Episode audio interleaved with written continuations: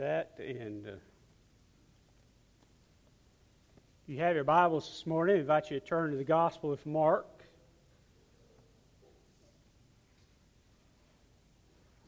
We'll um,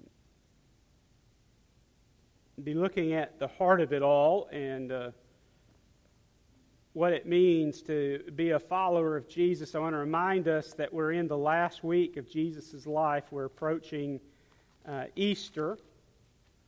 Uh, this uh, incident that we read about today very likely happened on Tuesday or Wednesday.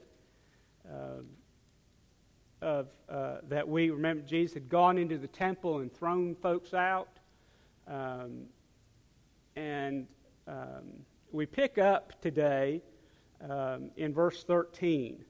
Um, And what I want to see is that, you know what, people, the, the problem uh, for many in Israel uh, in Jesus' day was that they did not know God. They knew about God, and they did a lot of stuff that seemed godly, and yet they were miles and miles and miles away from God. Because it's never been about, from Genesis chapter one, it was never about doing stuff. It was always about having a relationship with God Almighty, and that is what makes the difference. Uh, and so we find in uh, this chapter, Mark chapter twelve, verses thirteen through forty-four, which we're going to read in just a minute, uh, four Uh, different uh, folks or groups that come to Jesus, uh, and one of them gets close, but the other has it figured out. Uh, and it probably was not who the people were expecting to have it figured out, as we'll see in just a minute. So read along with me, Mark chapter twelve, beginning in verse thirteen. So as they sent to him some of the Pharisees and the Herodians to catch him in his words. And when they had come, they said to him, "Teacher, we know that you are true and care about no one, for you do not regard the person of men, but teach the way of God in truth. Is it lawful to pay taxes to Caesar or not? Shall we pay or shall we not pay?" But he, knowing their hypocrisy, said to them, "Why do you test me? Bring me a denarius that I may see it."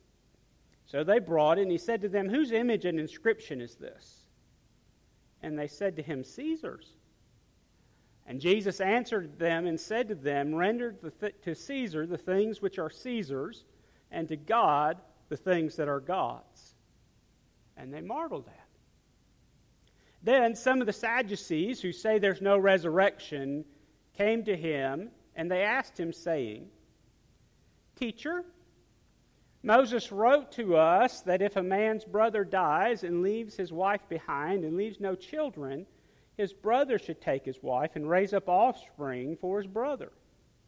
Now there were seven brothers. The first took a wife, and dying he left no offspring. And the second took her, and he died, and nor did he leave any offspring, and the third likewise. So the seven had her and left her no offspring. Last of all, the woman died also. Therefore, in the resurrection, when they rise, whose wife will she be? For all seven have had her as their wife."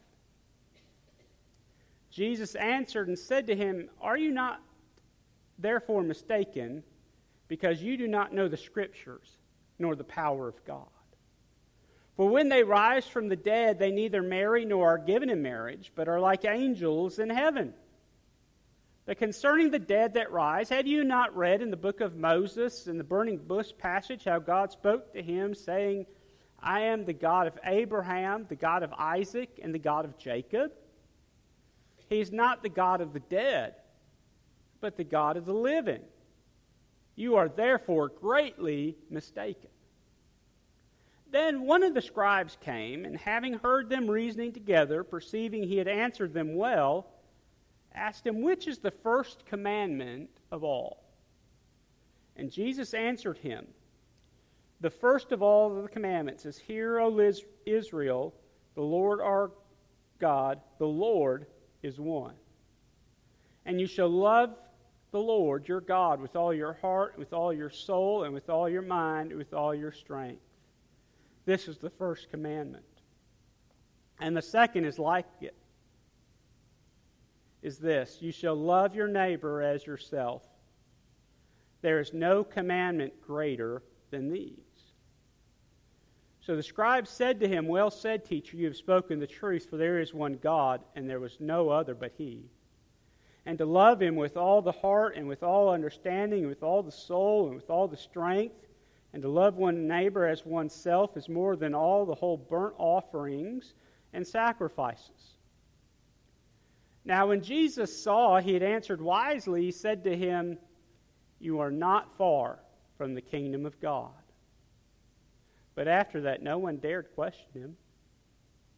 And Jesus answered and said, while he taught in the temple, "How is it that the scribes say that the Christ is the son of David?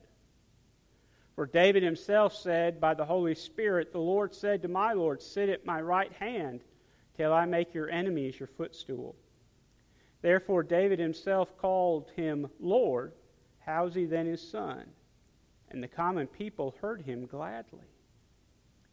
And then he said to them in his teaching, "Beware of the scribes who desire to go around in long robes and love greetings in marketplaces, the best seats in the synagogues and the best places at feasts, who devour widows' houses and for a pretense make long prayers.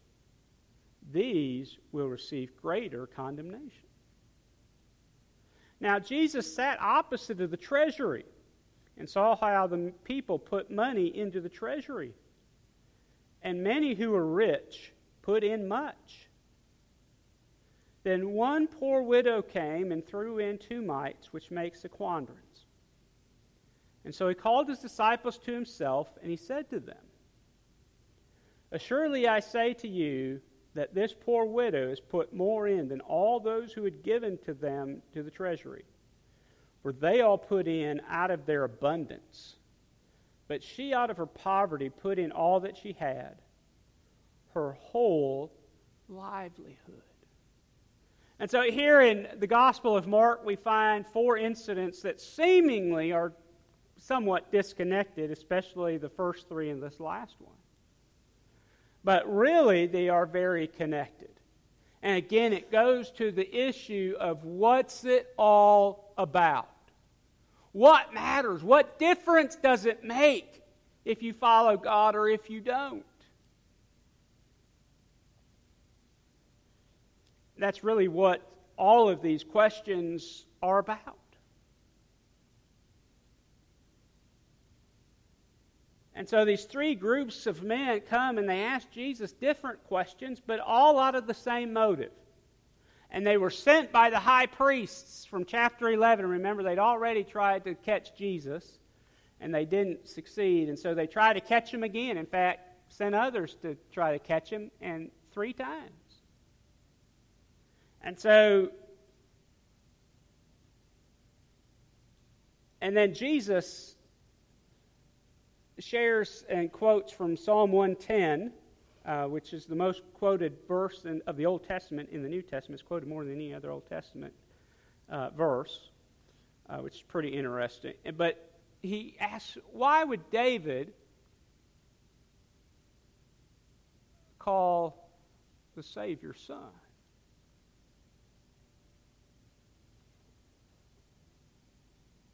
And then he, as they were sitting outside of the temple, and he could see the treasury where they would put in uh, not only their tithes and offerings, but they also had a temple tax that they had to pay. They didn't just pay government tax. They they paid uh, a certain amount to help uh, fund the, the temple and to, you know, all those kind of things.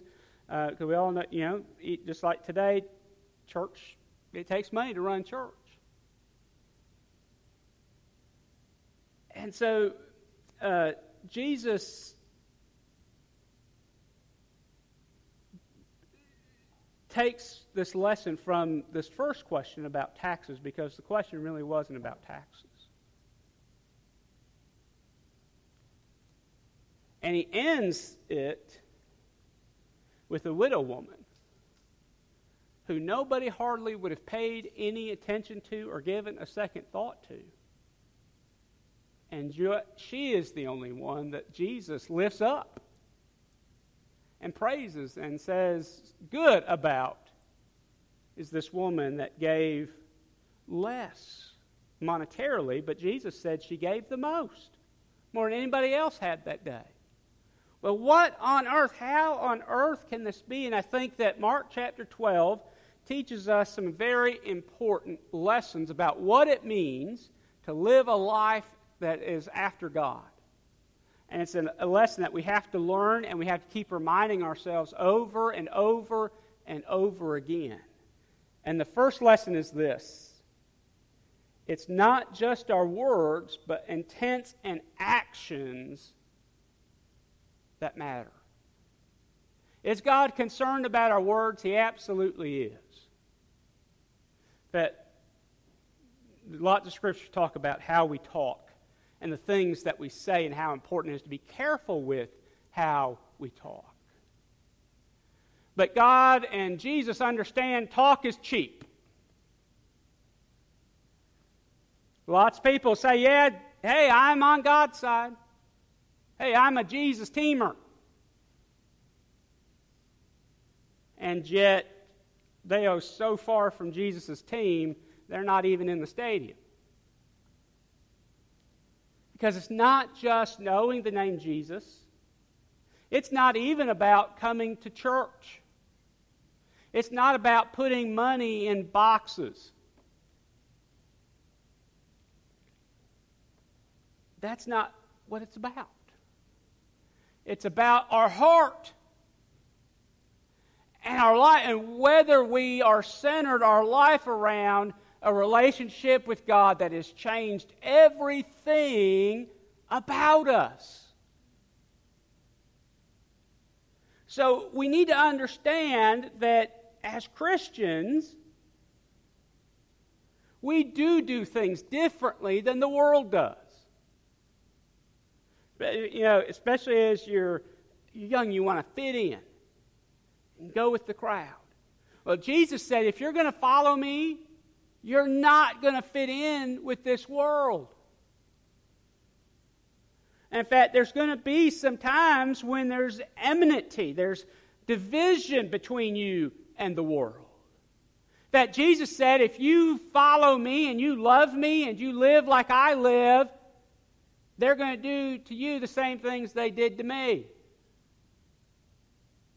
What did they do to Jesus? They spit on him, they mocked him, they crucified him. They thought he defeated him. But we all know that Good Friday was not the end of the story. That Sunday morning came, and Jesus that was dead was now alive. And we who Uh, ha- live with him and know him are alive as well, Scripture says. We've been given new life. It's not just our words, but our intents, the desires, in other words, of our heart, and the things that we do. Now, sometimes our desires or the things that we do are not good, and they don't line up with God, and God knows that. But the things that characterize our life should be things that honor and please God. And our desire should always be, I want to be where Jesus wants me to be, and I want to honor him in my life. And when we are growing and walking with the Lord, we don't have to so much wonder. You see, I don't think God's concerned that you figure out your tithe down to the penny. I think God says, listen, if you're going to follow me, you're, you're going to show that in how you spend your money, and part of it's going to be given to me. Not because God needs your money, and not even because the church needs your money, but because we need to understand that if our life's going to be built upon God, our finances have to reflect that. Because Jesus understood where our wallet was, that's where our heart was. You see, you can say that you love something.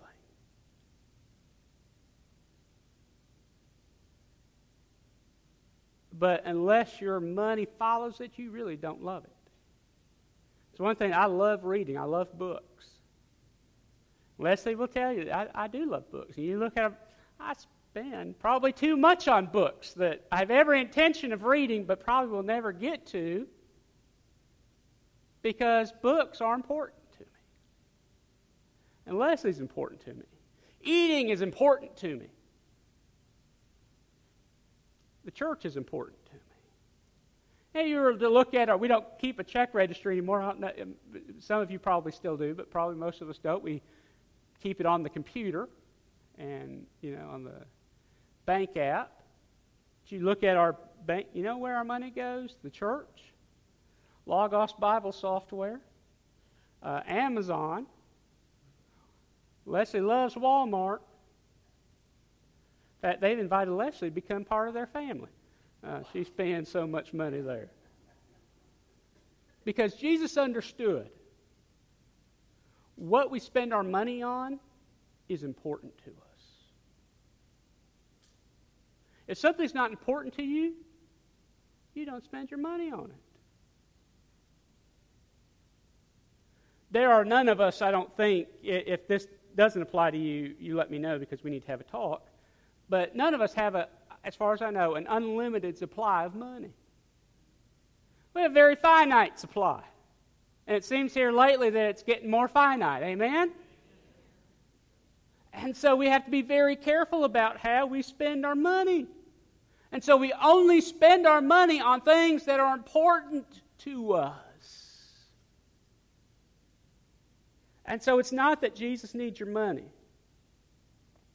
And it's not that, you know, God doesn't want us to grudgingly give. In fact, the Bible says God loves a cheerful giver. He wants us to give not because we have to. And sometimes people will say, "Preacher, and I'm chasing a rabbit this minute. I promise I'm going to catch it and we'll make stew out of it and move on." So, you know, do I tithe on my gross income or on my net income? And I tell you how I answer that, friend. That is entirely the wrong question. I think God is much more concerned with whether you're giving or whether you're not. Because when you're giving and your heart is, you know, following the Lord, if you need to give more, guess what? The Holy Spirit's going to say, "Hey, listen, I saw you wrote that check. Rip it up. You need to give more than that."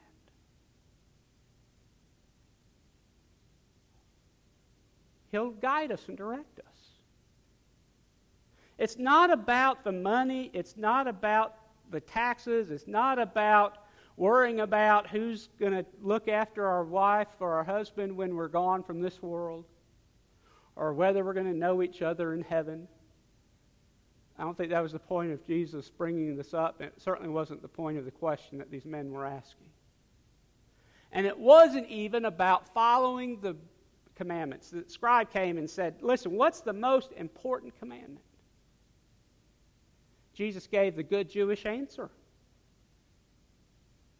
It's quoted in Deuteronomy chapter six, verses four and five, and it's still today, you know, every day the Jews would say that, uh, this phrase, uh, and just every worship service begins with it and ends with it, and it simply says this: "Hear, O Israel, the Lord our God is one." And verse five says, "You shall love the Lord your God with all your heart, with all your soul, and with all your mind." And they knew that that was drilled into them from children's church. From t- they were knee-high to a grasshopper. They heard that over and over and over and over and over again. And guess what? For most of them, it never sunk in. They knew it. They could quote it frontwards and backwards. But they didn't live it. And you see, God wants us to understand it's not about just knowing the right words to say. It's about doing the right things in the right way and out of the right motives. Then secondly, I think Jesus reminds us that truth matters.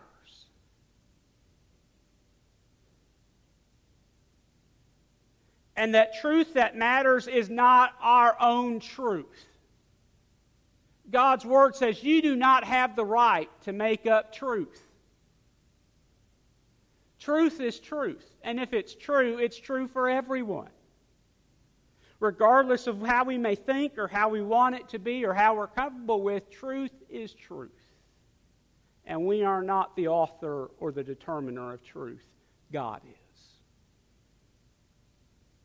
And so, all three of these groups try to come and they try to trap Jesus into this religious box questions. Should we pay our taxes or not? Hey, in the after death, when people get to heaven, and the they didn't believe in angels, they didn't believe in resurrection, they didn't believe in life after death. And so they were talking out of their mind. You know, they were they weren't being sincere because they didn't believe that any of that stuff. They thought it was all garbage. And so Jesus says, you know what? You have known neither the Scriptures nor God. That was a major indictment on these men. He said, you are greatly mistaken. Because God is the God of the living. They referred to him as the God of Abraham, of Jacob, and of Isaac.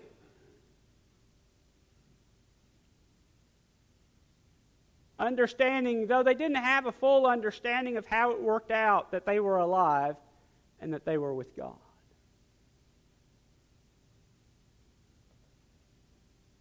Yet, the Sadducees, they denied the resurrection and the power of the resurrection, because you see that's the power, the thing that separates Christianity from other every other world religion is this: Christianity believes it has a resurrected Savior.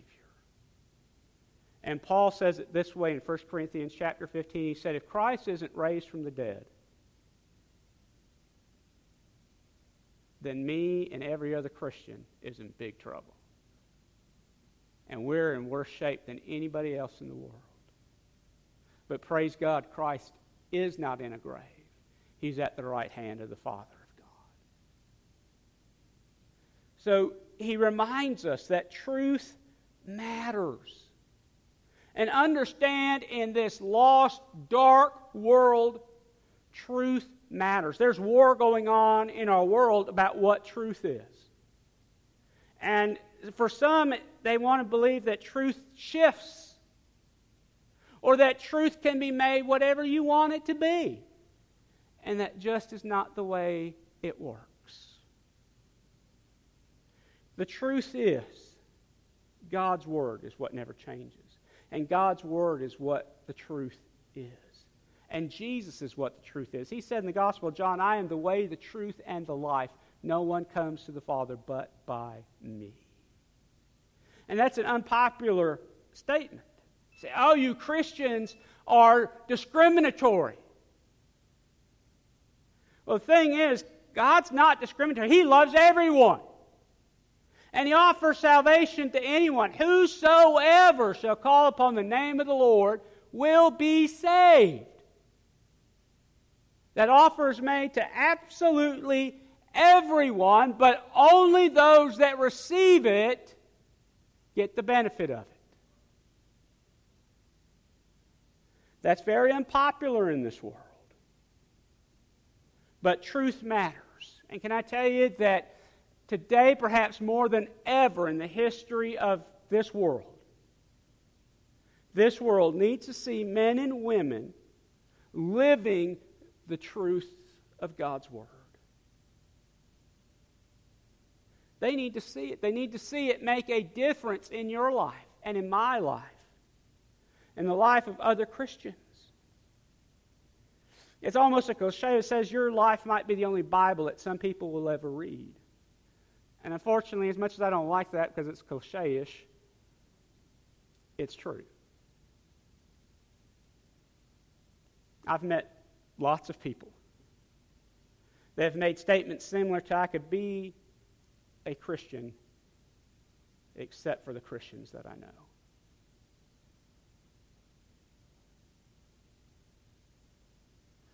And lots of people that think they know what God's Word says, but they've never really studied it. And friend, that's why it's so important for you as, as God's children. If you're going to know the truth, guess what? You got to know it. And if you're going to know it, you've got to digest it. That means you've got to regularly read God's Word. And not just read it and say, well, I'm going to go see what I can find for me and what, how I can twist this book to line up with what I want it to say. No. It's coming to this book and praying, saying, God, help me see and understand what I'm reading and help me to apply it to my life. Understand that Scripture does not say today anything it didn't say in the first century. Now, the way we apply it may be different, but it's the same word.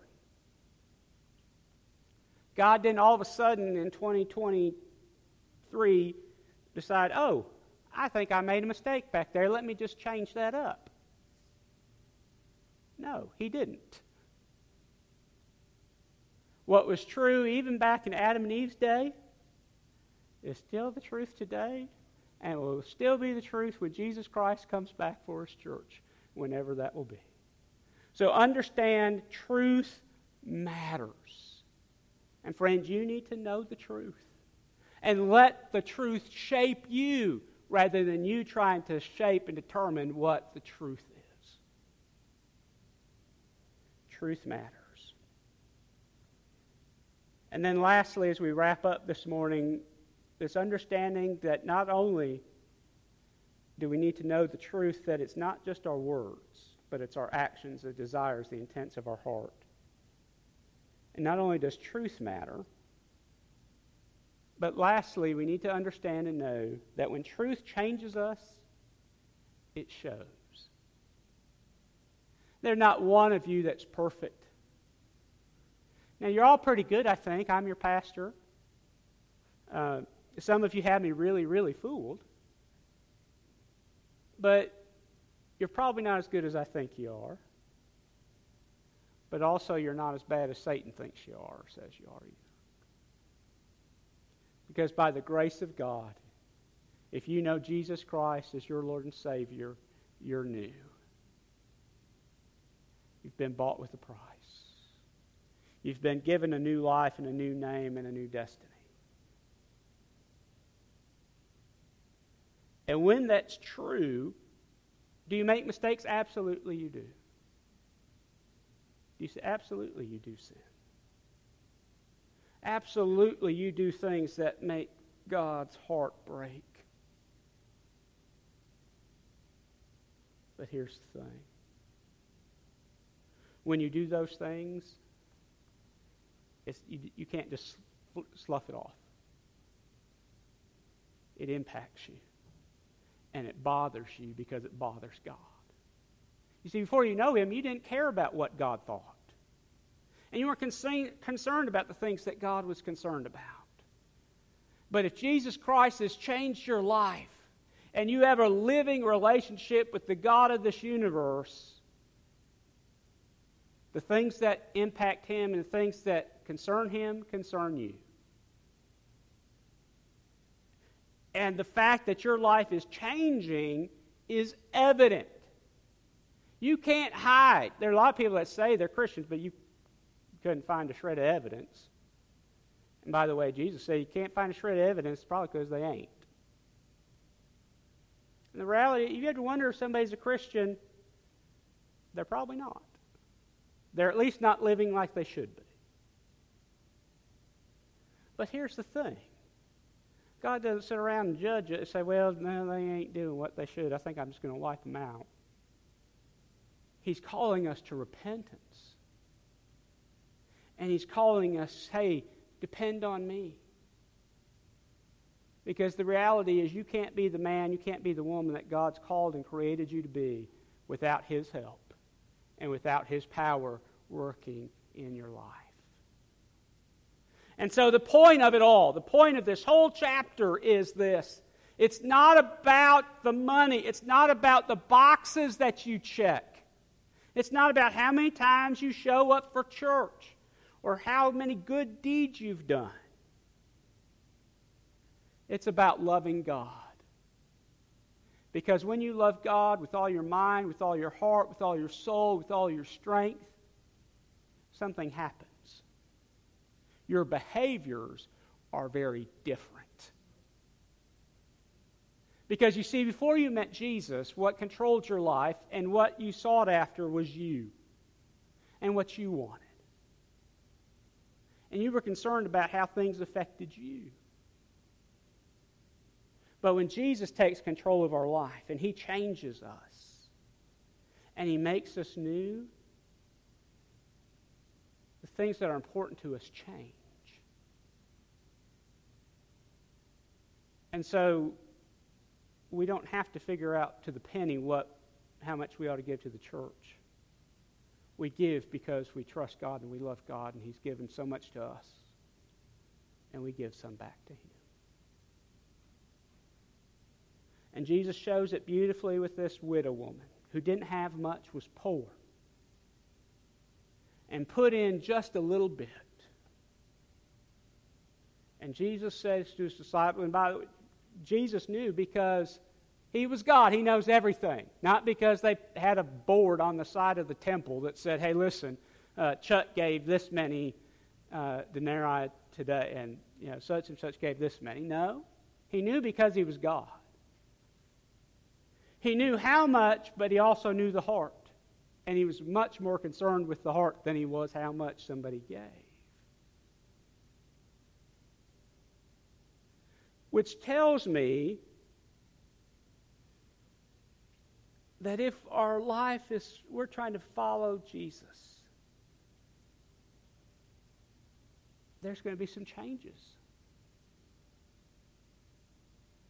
The very fact that you're here today, I think, shows God doing something in your life. There's a bunch of heathen folks, and there's even a bunch of people that call themselves Christians that are not in church today.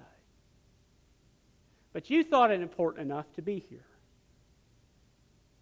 Not because I take roll and I have a chart out front. Maybe we ought to do this, though. Put, you know, marks when people are here. Uh, no, you're here because God, God loves you and you love God. And God's important to you. Are there other things you could do? Listen, even if we have air conditioning that re- works reasonably well right now in here, you had to get out and what feels like one hundred degree weather, it wasn't when you left this morning. It probably will be by the time we get done. A lot cooler at home. There's probably some preseason football game that you'd rather could be watching instead of listening to a sermon. There's other things you could be doing, and yet God is important enough to you. You say, you know what, I'm going to go to church. And again, it's not so that we can check boxes. It's because we love God. And he loves us. And so he doesn't have to make us do it. We want to do it. Listen, coming to church should not be a burden. I hope and pray it's not. But I'm the preacher, I tell you, there's some Sundays I don't particularly feel like getting up and coming to church. But I can also tell you those are the very days I need to be here the most. And more often than not, those are the days that God takes something, maybe it's something in my sermon, a song that's sung, something, and, and does something particularly special. And I would have missed it had I said, you know what, I ain't going today. How many blessings do we miss out on? Because we're not allowing the truth of God to change our lives. And so we need to understand that none of us are perfect, but if you're growing toward Christ, it's evident. It is evident that you are not what you should be, but you're not what you used to be either, praise God. And that God is still working on you. This little old song. Perhaps you sung it at Bible school or church camp. Uh, it says that God's still working on me. How loving and patient he must be. It said in just a few days he made the moon and the stars, Jupiter and Mars. But God's still working on me. And I know God's still working on me, and his truth is still changing my life. And I know he wants it to be changing yours as well. And I do see evidence of that.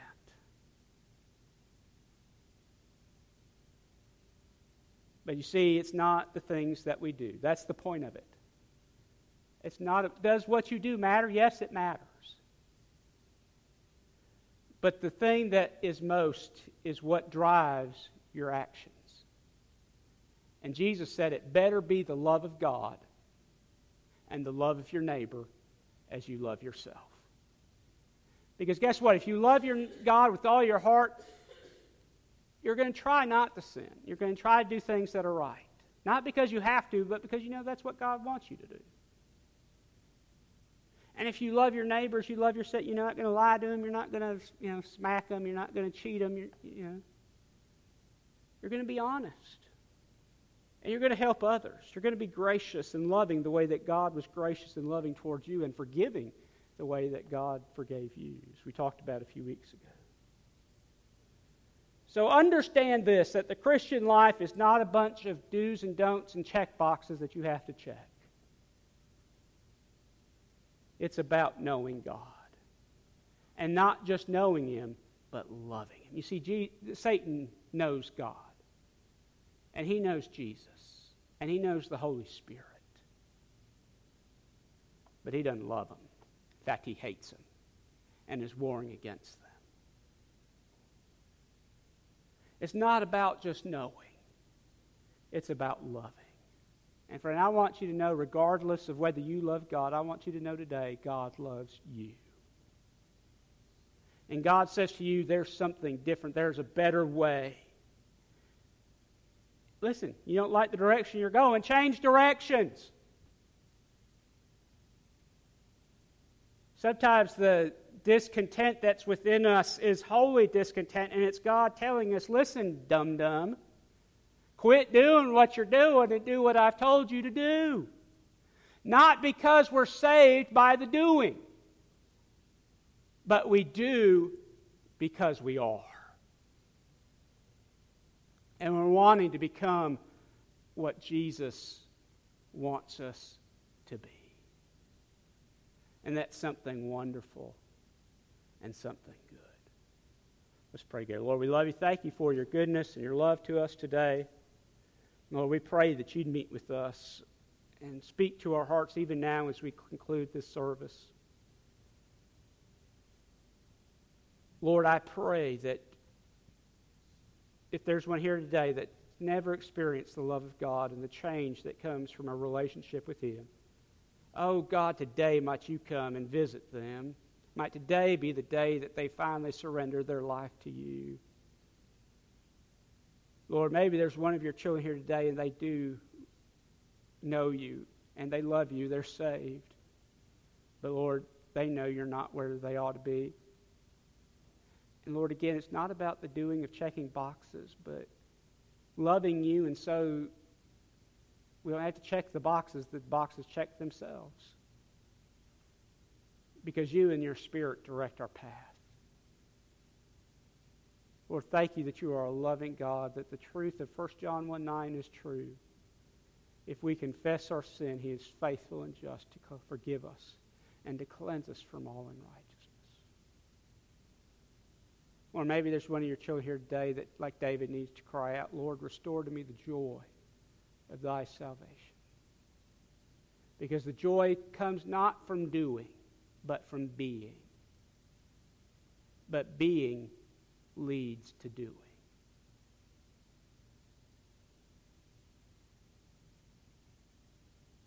God, help us to be your people. Help us to love you and to follow you, to desire the things that you desire. And we give you praise in Jesus' name. Let's stand together. We're going to sing this little chorus. Maybe God's spoken to your heart today. There's a decision you need to make. Today is a great day to make that decision. And this is a great place to make that decision. So let's sing together. The altars are open. If you need to come pray, please do so.